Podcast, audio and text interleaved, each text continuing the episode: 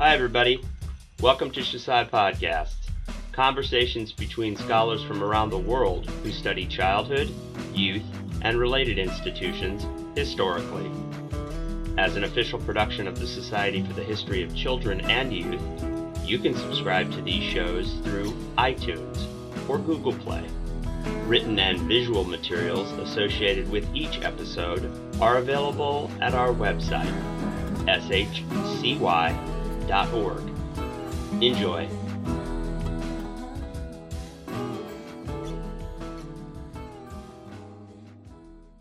Hi, from Cleveland, Ohio, on a cloudy January day. I'm Vanessa Hildebrand here with Professor Renee Sentilles. She is the Henry Eldridge Bourne Professor of History at Case Western Reserve University. And we're here today to talk about her book, American Tomboys from 1850 to 1915, published by the University of Massachusetts Press.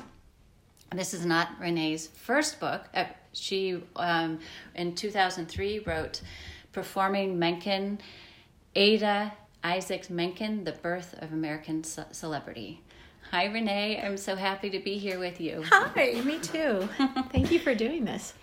Um, as a cultural anthropologist specializing in the health of women and infants, I find this book really fascinating and powerful um, in, in, in the way that it describes society and transition in many ways. And in particular, what, what you're talking about is this prominent tension um, in the transition of how we think about or how um, people thought about the roles of women in society.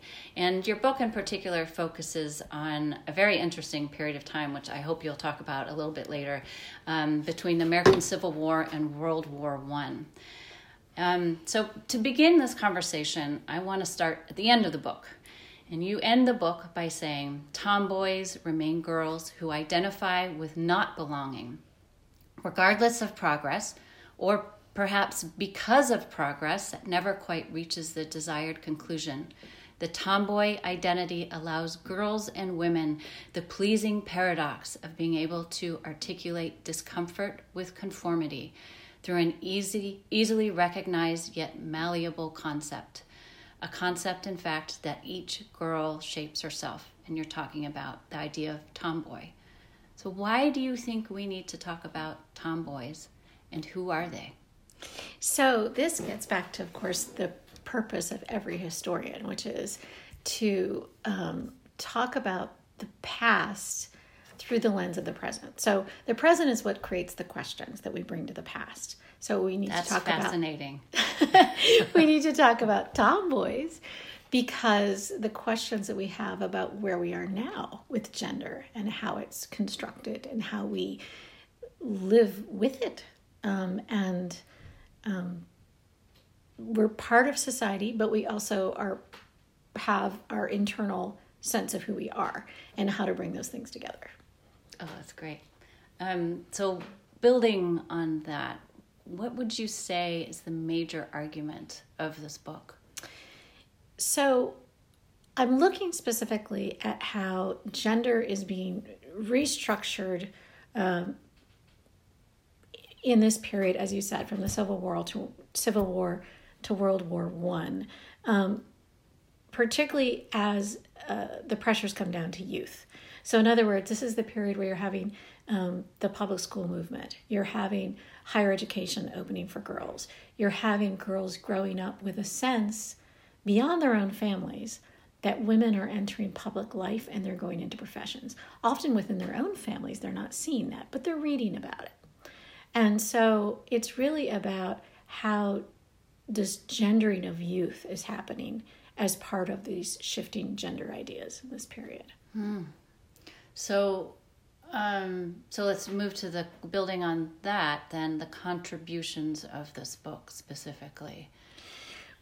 Okay, so one of the things that's fascinating about the tomboy is, as many of people know who study gender, is that gender is a term that most people think of as a stable thing. So, in other words, there are two genders, um, and and recently we've had, of course, uh, a real spate of trying to come up with i think there are I, I don't even know how many categories of gender people have come up with and we're very much in this idea of a spectrum of gender but there's still lingering behind that an idea that there was a stable gender before right that there was a binary Very that was much. stable Yeah. right and so that is a, a is a myth. I mean really gender is a term that has to change because it's an organizing structure for society. It's created by society. It's often believed to be given by nature or by god.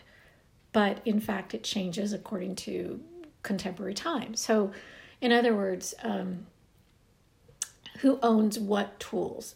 Gender divisions of labor those change according to the needs of a time. And mm-hmm. that's what i mean by gender changing. Seemingly stable but in fact it has to be flexible for it to work mm-hmm. right?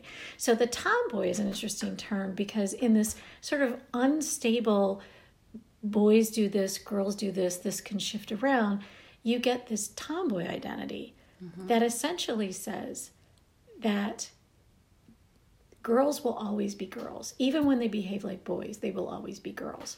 It's this stabilizing term in the midst of this unstable um, phenomenon. Does that make sense? Yeah, so it's very it's very interesting because uh, while you're you're you're describing how gender has always been a, a an unstable category, the the one stable factor is that there's this category of tomboy, and is that did, Well, I think is that that's right? true. I don't want to be. I mean, I do want to say that gender is ideas in every culture and society across the world. Gender is also tied to biology, so I'm not mm-hmm. saying it's entirely unstable. But what I mean is, what a boy and a girl is allowed to do shifts mm-hmm. all the time.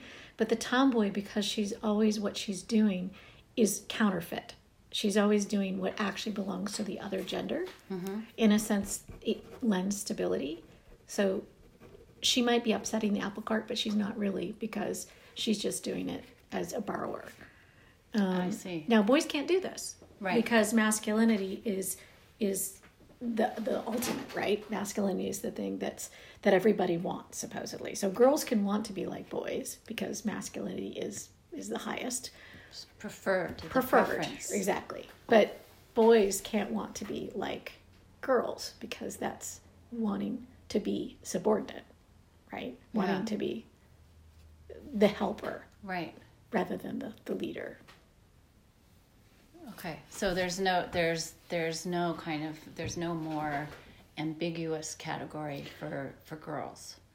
I mean for boys. Well, there is, but it's not. Tomboys are are beloved, Yeah. and I mean, they're it's often like, "Ugh, she's such a tomboy," was supposedly a negative thing. But even when it was used as a negative thing in like the 1880s, girls would take pride in it. They would say, "Ugh, you know, she says I'm such a tomboy, but in fact, you know, I'm just strong or whatever." I mean, they they don't necessarily take it the same way.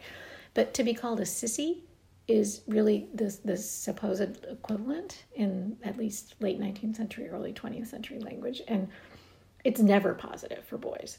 Right. So it's there's no beloved sissy figure, at least in the period I'm talking about. Maybe, maybe more in contemporary times. There's there's, you know, maybe there's starting to be a love for the sissy figure. Mm-hmm. I don't know. That's just fascinating. So, um, but one thing I, I, I want to get to before we get too far is that is talking about is it, so where is it that you get to the archival material or the data and um, to understand all these things and understand the how how people thought of and and the cultural space for this category of tomboy um, at that period of time. So I would really not recommend the way I went into this project. so because it was crazy. I basically I started out with this idea of as I said before, there are these girls growing up in the late 19th century, and I had nieces who were growing up. I had these little nieces I was really close to, and I was wondering, like, well, how are they seeing the world? Like, what mm. do they see out there? And so I kept thinking, well, what do girls see in the late 19th century, in the middle of you know the women's rights movement and abolition and you know it's the end of the civil war and it's the rise of, of the cities and they're and they're reading in these story papers they're reading about these young women who are graduating from college and following their careers in voice or entertainment or you know that there's glamorous figures out there Now, they're not in their own families, but they're out there in the public world. So, how are they imagining themselves in this public world? And that made me start to think about this question about when is it okay for a girl to behave like a boy or to take on masculine privileges. Mm-hmm. And so then I thought, well, I'll do a little piece on tomboys and I'll just try to figure this out. And of course, it was like, uh, you know, like a, a knot, right? I mean, mm-hmm. it just kept pulling out um, because I had this question. And what I discovered was okay, so first of all, the term tomboy has been around since the 1500s. So, really? and you can just look that up in the OED. But it's used, you can even find it in 19th century American newspapers. Um, and it's until the really 1850s, I don't find it being used for girls as often as for boys in American newspapers. Usually, if it's a tomboy, in these stories, I found it was a boy character. So it used to refer to boisterous boys or girls and um, adult women who were promiscuous, slightly, you know, like not quite appropriate. Mm-hmm. And so, um, so what happens is by the 1850s, 60s, the, t- the term within the United States really comes to mean only girls. Like boys are not called tomboys. If you called a boy a tomboy now, people would look at you like, what are you talking about? A tomboy's a girl. Um, now, adult women can be called tomboys.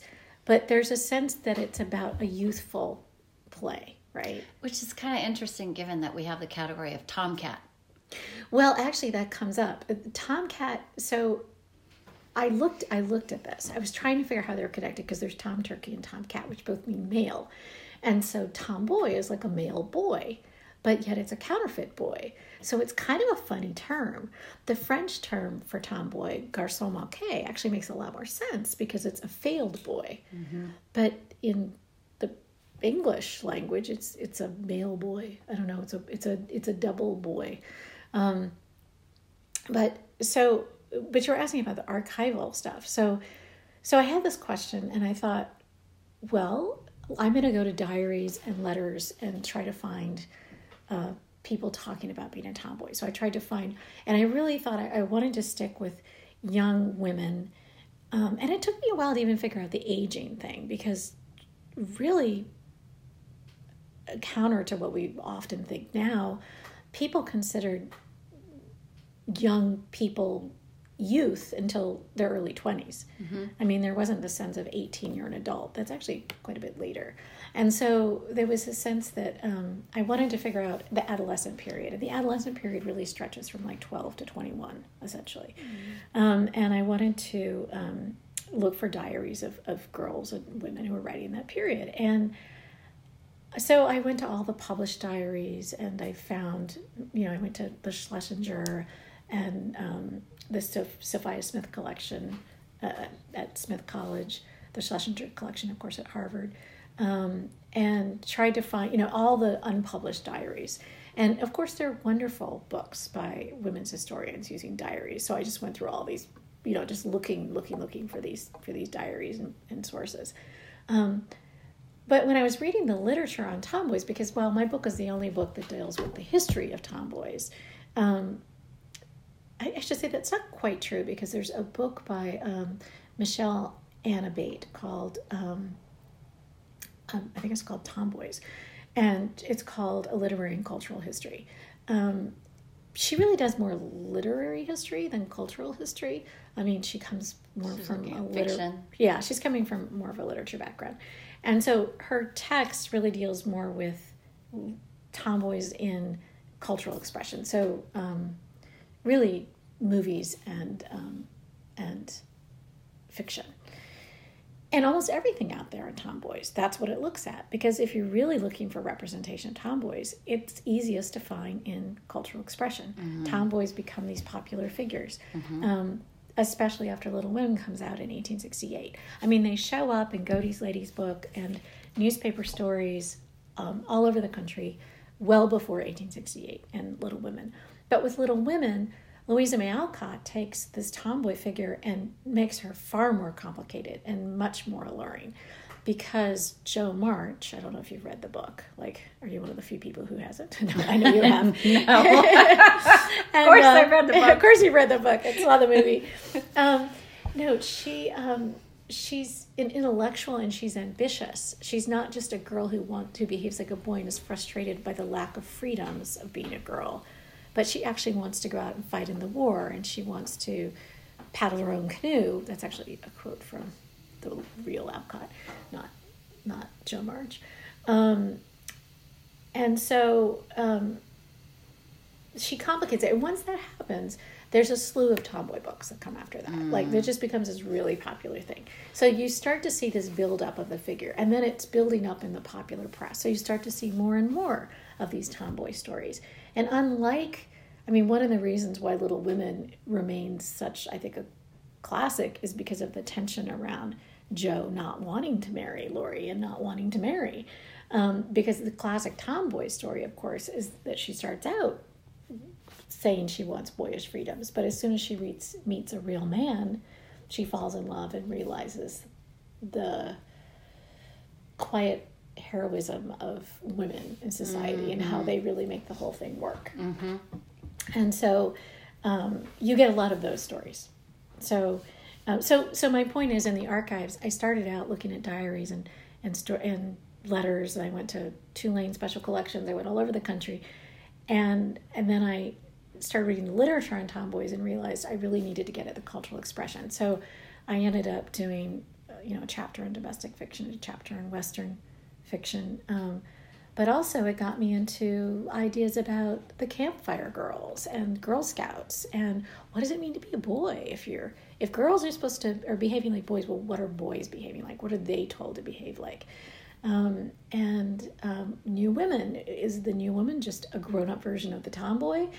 And so I, it just kept going exponentially. So i wouldn't recommend my method which is to have a question and walk into like whatever sources you can find um, and so it, it, I use a, I use newspapers, plays, films. Um, I only go up to 1915 in part because most of the tomboy uh, scholarship is about the 20th century, and also almost all of it is about. Um, well, no, I shouldn't say that the other reason is because the the film industry changes and that's going to have a big impact on tomboys. Oh, and i right. really didn't want to bring up the whole new film industry thing. Yeah. I only get as far as silent films. Well that changes the era really. And you know, right. Changes it, it, changes the narrative. Oh and my so god. you kind of have to stop there and that's that's another book you know that's that's, that's a whole another... other book. And it's actually a book that other people have written parts to. Yeah. So um it, it wasn't as necessary. There was no book that got at where this term came from and why, like how it developed and mm-hmm. what the nuances were. Mm-hmm. Um, and so it was very clear to me right away that a lot of it had to do with um, girls for the first time being taken out of the home, going into schools, competing with boys in schools, going out into the workforce after their secondary education or their elementary education actually. Yeah. And um, and then and then also being in worlds with boys, not under the eyes of their parents. And so they're really taken away from sort of the mother's um, protection. Mm-hmm. Um, and that's a whole new modern world that you can see gender reshaping within. Does that make sense? Yeah, yeah.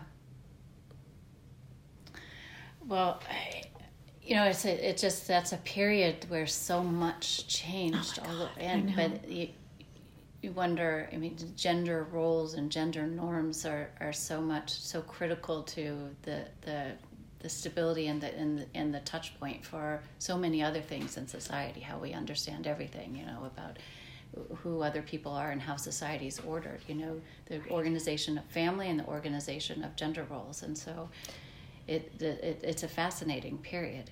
Well, I think what's important about the tomboy is that in many ways she's an imaginary figure. Mm. So because she becomes this popular figure in literature, she becomes girls are living through fiction. I mean, mm-hmm. once women learn to read, once girls start going to school and learning to read, they take over as the writers and the readers in the American population. I mean, they are writing the stories in the story papers. They're they're reading them. They're the major drivers of the publishing industry. And even under male by, um, bylines and the like? Um, or still using or or or starting to more frequently use oh using their female- names their- their names. for the story paper so there's there's a kind of it's like a newspaper but it's fiction so it's kind of like today's television or Mm-hmm. you know it's like where people would get their stories and it gets quickly taken over by women writers and the major writers of the 19th century are eden southworth fanny fern harriet beecher stowe. And so eden southworth was more widely read than any other author in the 19th century by far by men and women and children because her story was the cover story of the main story paper the name of which is now escaping my my memory bank. Um, and so there were women really there was a very a, a real sense for girls within their own with their very you know because most women were still married women with children were still at home with their children if they could be which was certainly the middle class which was the major uh, producers and consumers of these papers. And um, so even though in their private home they weren't seeing this in their imaginations they're taking all kinds of different roads different paths into the future into their future lives.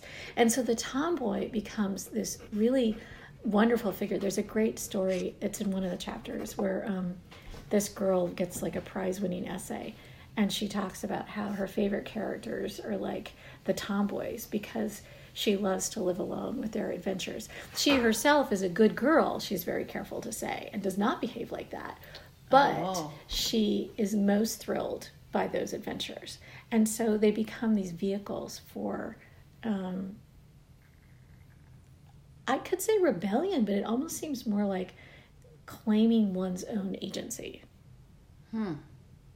If that makes sense. Yeah, it, it's so interesting, and I, I mean this also into a segue into the next question. But that it, it's interesting that you know you have this the the, the consumption of these stories um, are are a way that people are talking about this category. So these story papers, and and as you know in anthropological research, we talk about we you know because of course we're do, we're looking at contemporary era and and so we talk to people about you know what is it you do and then we watch people do it and then we talk to them about what they did and those things Yes. are always different Right. but so there's this this interesting interplay between the the stories they're listening and then you, through your research you have you looked at not just those stories not just the fiction but all these other sources. So Oh, you're kind right. of able to do that Well, in an interesting way because you're excuse me you're you're looking at um, what the stories and then what they're saying talking about it through diaries and then and then all kinds of others so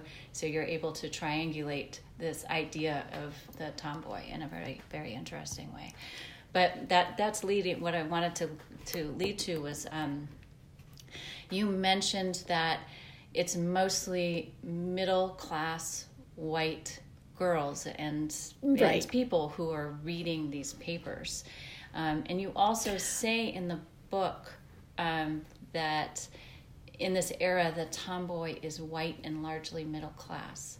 So, Right. So I don't want to. Okay. So there are African American girls and women who are reading these story papers too, Mm-hmm. but the portion of just in terms of proportion of the population, that's just not a very large portion of the population. Yeah. Um, because most African Americans are denied any access to to school and let alone getting newspapers that are- Buying a that are right or- sold in urban areas, So- and because most African Americans are largely ur, um, rural in these periods. So that isn't to say there aren't, um, you know, figures like Charlotte of Horton Grimke or Ida Wells who later like they love Little Women. Like uh, there are lots of, of African American women who really identify with Jo March and Little Women. Um, Barbara Sicherman has this amazing article about this. Um, so it's it's not to say that there weren't people of color reading this, but there's this basically this is this is so basic that you're gonna be like, well, yeah, the publishers were white, Mm. and they're selling papers to a middle class audience that's white. They assume if you're a girl or woman, that means you're white. So to be a girl or woman in itself means white, right? Yeah. So they that, that's not simple. That's that's worth. no, it's it's definitely worth. I mean, that's right. that's- So so well, it's important in this sense because the tomboy figure seems like this incredible figure of of liberation in many ways for modern women. But if you look at the stories, the tomboy stories, and again, this is what sets, I think, Little Women apart and actually complicates things, is that no matter how much freedom and how how fun she is as a tomboy, um, she needs to settle down and become an adult woman. Mm-hmm. And that means getting married and cheerfully taking on the yoke of motherhood and subordination. And the idea is that white girls can behave in uncouth ways when they're young because they're going to grow up to be real white middle class women. And it's almost like it's just racially there. That's what's going to happen. Whereas a black girl of color misbehaving and acting boyish, um, well, first of all, the white population doesn't see her in the same way. They're not going to call her a tomboy, or they're just mm-hmm. going to say she's uncouth. Um, mm-hmm. Among the African American population, we know um, Ida B. Wells' daughter, Alfreda Duster. Um, she she said when she was young, she was called a tomboy. Mm-hmm. But that's one of the few references I have from an African American woman saying that. And the, the problem I have with that gets to another contribution of this book, which is really, I just think, really fascinating, which is that girls and women rarely want to call themselves tomboys in the moment. Um, they want to do so retrospectively. Mm. And this is true from the 18, literally 1880s to the present. Um, so there's this whole section of my book where uh, I talk about how, like, if you go to almost every great woman biography, she starts out as a tomboy. Because of course she would be a tomboy if she was going to grow up to be this woman that doesn't right. just fit the mold, right? right? And and so all these women go and they think, no, I I thought for myself I was a real tomboy. Like there's a sense of rebellion that's tied to that, right? Yeah. So um, so I think I'm in kind of a circle here. But but so the whiteness, um, and it's not just girls of color. It's also um, immigrant girls are not seen as tomboys. Um, well, a lot of those the immigrant girls weren't seen as as white. white. right, that's true. That's true because white is being figured out. Yeah. Um, so I guess this is it. It's really about whiteness. About is about being civilized, mm-hmm. and civilized means a particular In sense of etiquette. Marks. Right, you're, you're making. I'm making yeah, I'm making air quotes that nobody can see. um, so, uh, but the, when you think about it, if you go to this, if you look at this period, and you're not looking at children, and you're not looking at tomboys, you're going, oh yeah, it's the age of Jim Crow. It's the age of eugenics. Of course, you know these these ideas of that are being about children, marketed to children and marketed to adults about children, are going to be all about whiteness and and sort of so there's a white privilege to being a tomboy. Yeah, a tomboy is allowed to behave like a boy because she's I'm using like a boy in air quotes again. Yeah, because um, she's going to outgrow it. Right. And she knows better. Her blood will tell her better. Right. Her blood will tell her better. Right. And so, but that's not going to be true of all those other girls. They're just yeah. going to grow up to be the same uncouth people they've been all along. So now you don't really see tomboy. I mean, it does become a non-racialized term around the 1950s. Is when you. It's really Althea Gibson is the first one who gets called publicly by the white community is called the tomboy from Harlem. She's a, a tennis player, this mm-hmm. incredible tennis player. You see, if you go to like um, the Baltimore, um, I think the Baltimore American, right? Um, African American major newspaper, you see, or the Chicago Defender, you see. Um, God, I think I'm mixing up my newspaper names. I'm worried I'm going to get caught by historians. Um, you see articles sort of denigrating tomboy ways in the early 20th century. So you don't see it really picked up as a positive among the African American community and used more across racial lines until the second half of the 20th century. That's really interesting. Um, that actually brings me to sexuality, which yeah. I address too, which yes. is that it's often now seen as a term connected with. Um, it almost seems retro to say lesbianism. Um, for a long time, you know, tomboy and lesbian was seen, but now it's almost like it doesn't necessarily have to do with sexuality at all. But that was true. Uh, it, tomboy was not connected to sexuality until roughly the 1920s. Um, and then it gets more and more connected through literature and, and cultural sources um, and even diaries um, with sexuality. Um, and it's still something that people go back and forth on. Like, you know, um, well, I shouldn't say they still do, but if you, if you, well, they kind of do. I think they do. Yeah, that if you're a tomboy, does that mean that you're that you're gay or straight? Or, then it opens a right. question. It opens a question exactly. By society. Right. Right. Why do you think all of a sudden sexuality becomes part of a description or uh, the uh, the definition of tomboy? Well, that's kind of an easy one because around the 1920s is when Freud and all of that. I mean, Mm. basically, sex is the central human experience, Mm-hmm. is what Freud is arguing. But then there's Freud, and then there's like all the people propagating Freud and doing all the different versions of Freud. And you see this in, um, and it's really fascinating the way this plays out in even like creations of like the campfire girls. I mean, they're not talking about sexuality per se, but they are talking about like how do we keep girls in a uh, that's not really a sexual role. I guess I'm getting far away from sexuality. Um, there's a lot of wrestling with this that's going on in around the 1920s. And so, yeah, everything becomes about sex. If you look at American, I swear, I feel like the 20th century was like a, a sex obsessed century. and it's not like sex hasn't always been important in every century and mm-hmm. with every human being in their own way. But it was as if no one could think about anything else.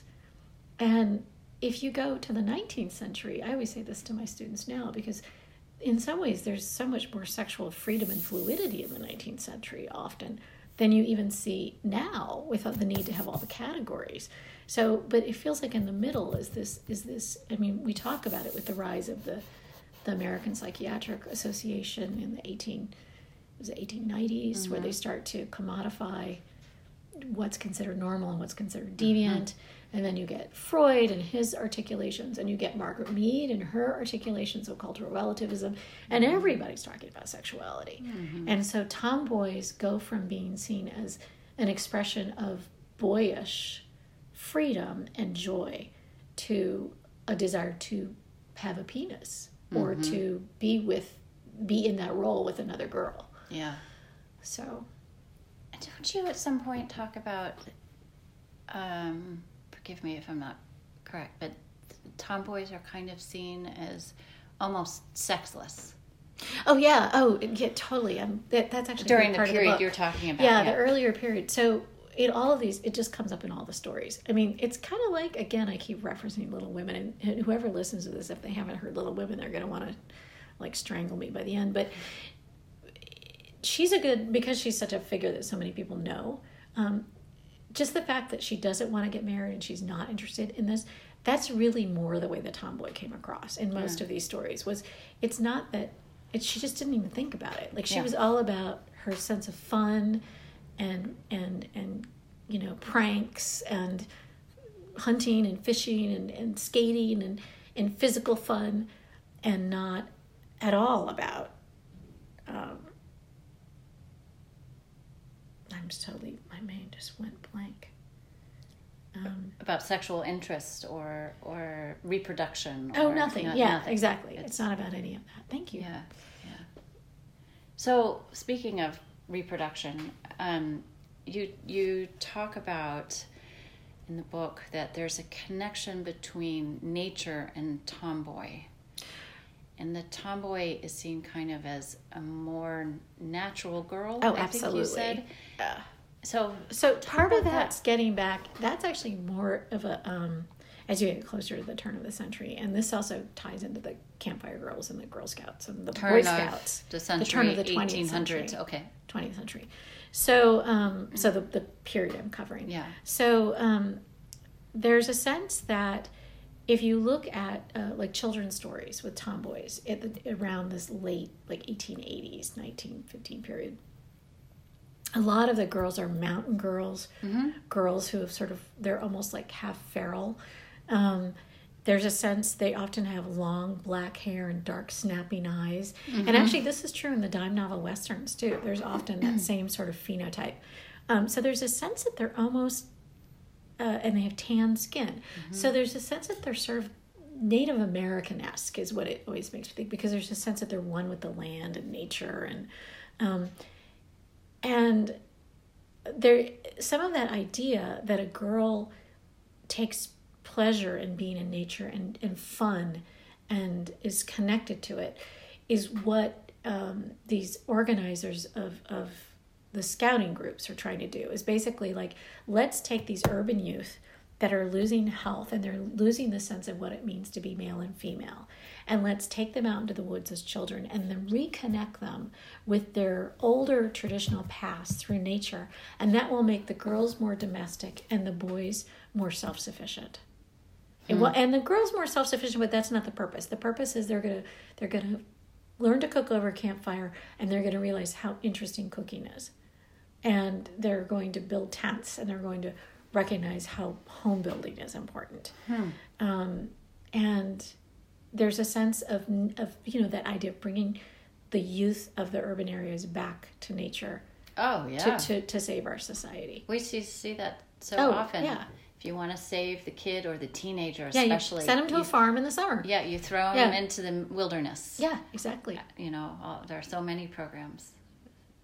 I don't know how effective they are. Or I don't not, know. but, But there there's are a lot this- of this programs. prevalent yeah, idea and so this is this this idea, and so there's the sense that tomboys are are just more attuned to that.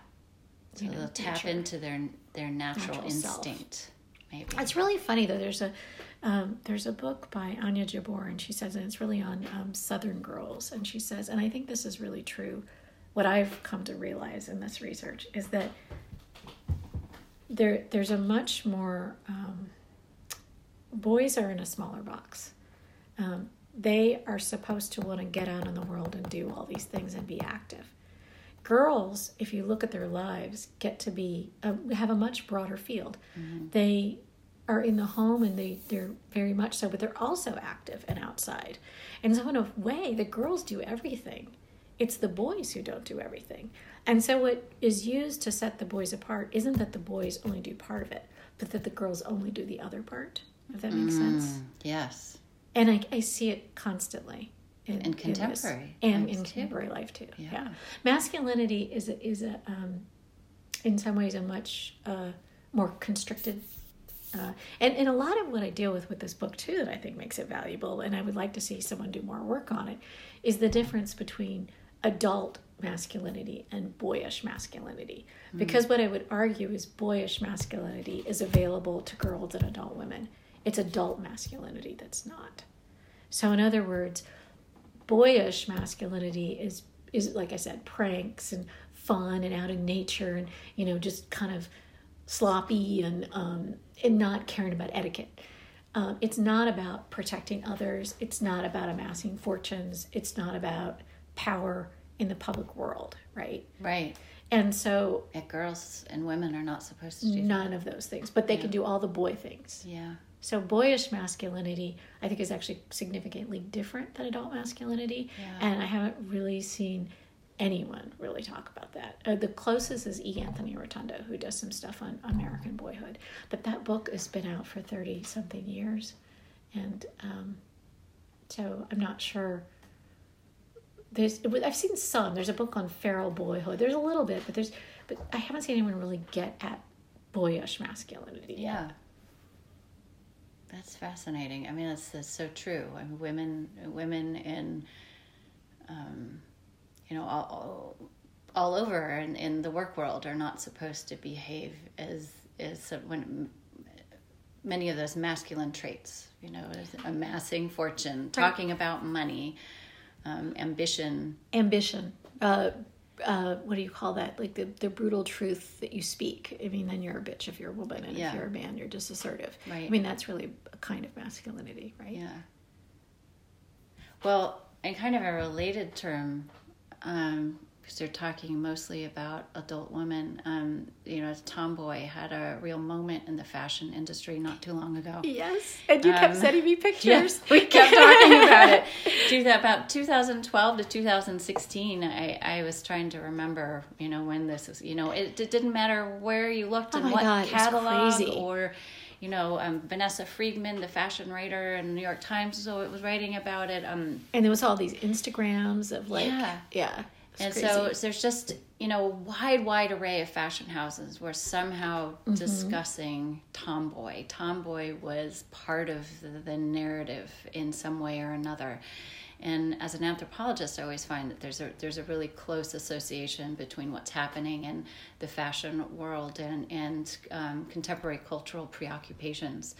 So, what do you what do you think was happening? Well, so I look at that, and I actually think it, it comes up in other periods. Like if you look at the 1920s i think you can see i think you can see the 1950s and i'm thinking about how like if you go to newspapers there was like all this like tomboy fabric and tomboy shoes and mm-hmm. you know and then there was actually like tomboy canned milk and tomboy like tomboy mm-hmm. vegetables i mean there was like tomboy but tomboy became connected with spiritedness right uh. and so it's about this joyful playful spirit but it's also what i think of as the sexy tomboy so almost all that tomboy stuff no it was really funny because you sent me pictures of like oh god some of it like i had no idea how it was tomboy like yoga wear that was tomboy. Tomboy what? yoga wear. Like I don't right. get that. Or there was like um I think there was one on furniture that you sent me like the tomboy living room, and I couldn't figure out why. and and to me, I think they're just trying to take this very um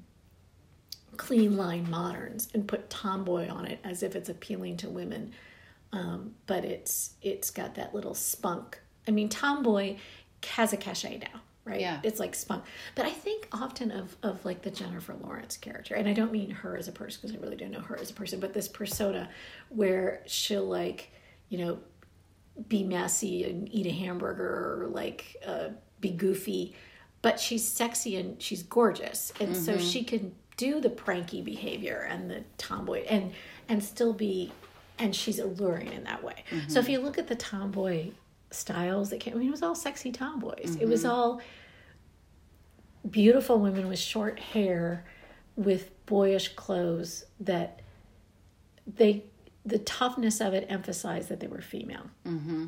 So, I mean, and which really does work for the tomboy term because the whole term tomboy emphasizes that the person is female, right? Right. No matter how they behave. But this gets me to um, one of my favorite things is if you go to the internet and you Google um, how to dress like a tomboy or tomboy, it'll give yeah. you this wiki. Uh, links on, on there's this thing with little cartoons that tells you exactly how to dress if oh, you want to see as a tomboy, yeah, and how to behave as a tomboy. And it says things like, you know, don't talk too much, you know, because boys don't say much, and like, you know, only wear these colors, and um, you can have one girlfriend, but you can't like hang out with a whole group. Like this, all this like rules for what a tom, how you can identify yourself, so that people will go, she's a tomboy. It, and that's a that's a wiki. So who's defining that? Uh, you know, good question. I don't really know. I'd like to know who even did the drawings. And the drawings are funny too because, again, they're like these sexy curvy figures and like boys you know, like unisex clothes. I mean, it's kind of the same kind right, of right. Wearing jeans it's, and a t-shirt, but... but it does get at this idea of tomboy as a as an identity that you take on and take off, which is what it becomes more of, I think, by the contemporary terms. People will say back on their youth and say, "I was a tomboy," but if you look at um, like young people in college a girl might dress more tomboy like one day and more girly girl the other. There's actually a great website called Tomboy Stories where these people write in their personal stories, mm-hmm. and a lot of them will say, "Well, I'm a tomboy, but sometimes I'm a girly girl." You know, and, and that it's it's not necessarily a permanent identity; it's a performance like everything else. Hmm. And I think there's more of a, a recognition be, because there's more of a recognition in general that gender is performed and not necessarily owned. Right. And so performing for whom? Yeah, that's a good question. Well, for my last question, I'm wondering if um, you'd say a little bit about see what our time is. Um, what are what's your next project? Oh, um, well, the next project has nothing to. So, writing this book, I used to say it was like writing a symphony. Mm-hmm. I mean, it was mm-hmm. just like so many parts and so much going on. And I, after this, I was like, I just want to write pop songs. I don't want to write a symphony. So I'm doing this book on um, trying to, use basically historic shoes um, as entry points into women's history. So, like these pictures of, of alluring shoes, and then the woman who might have worn them and what her life might have been like, and what that tells us about the women in those period and what their options were. So, what are the shoes of a tomboy? Well, it depends what time period you're mm-hmm. talking about. So one of the things about my book is if you look at the cover, I remember I ran across this this painting and it's three little girls on a swing and they're in dresses and it said three tomboys on a swing when I found it. And I was like, "What?" from 1868. I was like, "Those aren't tomboys." And by the time I finished the book, I was like, "Oh no, those were tomboys in 1868 because right. they were standing on the swing and acting out." So if you look at the tomboy shoes in 1850, they're going to look like all the other shoes. Um, but if you're talking about tomboy shoes in the present, you're talking about Converse, right? Like kind of retro. Yeah. But interestingly, I mean, as I have an adolescent, two adolescent daughters, that's where what all of them wear. Well, that this is exactly the issue. Yeah. Is why the term is so funny is because that's why people say it's outdated because girls just dress like boys now. But my my son was on a, um, I write about this in the book. He was on a t-ball team, and there were all these girls playing t-ball, and I swear there was one girl that everyone identified as a tomboy, mm-hmm. and it was so interesting because they were all playing t-ball and they were all, you know, had a range of things, but there was just something about her that was more boyish than the other girls as defined by by the adults by the uh, adults watching. sitting there. Right. Right. By the adults. I think if you told her i don't know what she would have said. She yeah, might because have... because yeah, I mean, as you talk about in the book, people don't identify themselves often don't identify themselves at the moment, or the girls identify as tomboys, but in retrospect. Like if yeah, but I think if it's a positive thing now, and mm-hmm. she she might say, "Yeah, I'm a tomboy," because I remember being that age and thinking I'm a tomboy, and because I'm like you know I live out in the woods because we lived in rural Missouri and I run around and I play in mud or whatever. And saying this to my dad, he's like, "Oh my God, you are so not a tomboy. You're way too feminine." And just being like, "What?" Like mm-hmm. because I think there can be a sense of I'm a tomboy because I'm I have a good sense of self that that's part of what being a tomboy is. Yeah. And you felt you could go out and do and play yeah. anyway. And, and as soon as he said I wasn't, I felt demoted. Yeah. So I think it can go both ways, then and now, and probably in the future. Well, Renee, thank you for writing thank this you. book. This was fun. It's oh, thank an, you for it's, it's an amazing piece, and and um, I'm I'm assigning it to my my sociology and anthropology class on gender, and I know that they will really enjoy it. Um, so, thank you for writing it. And thank you guys for listening. Thank you for listening to Shusai Podcasts. You can find more materials and features from the Society for the History of Children and Youth online, shcy.org.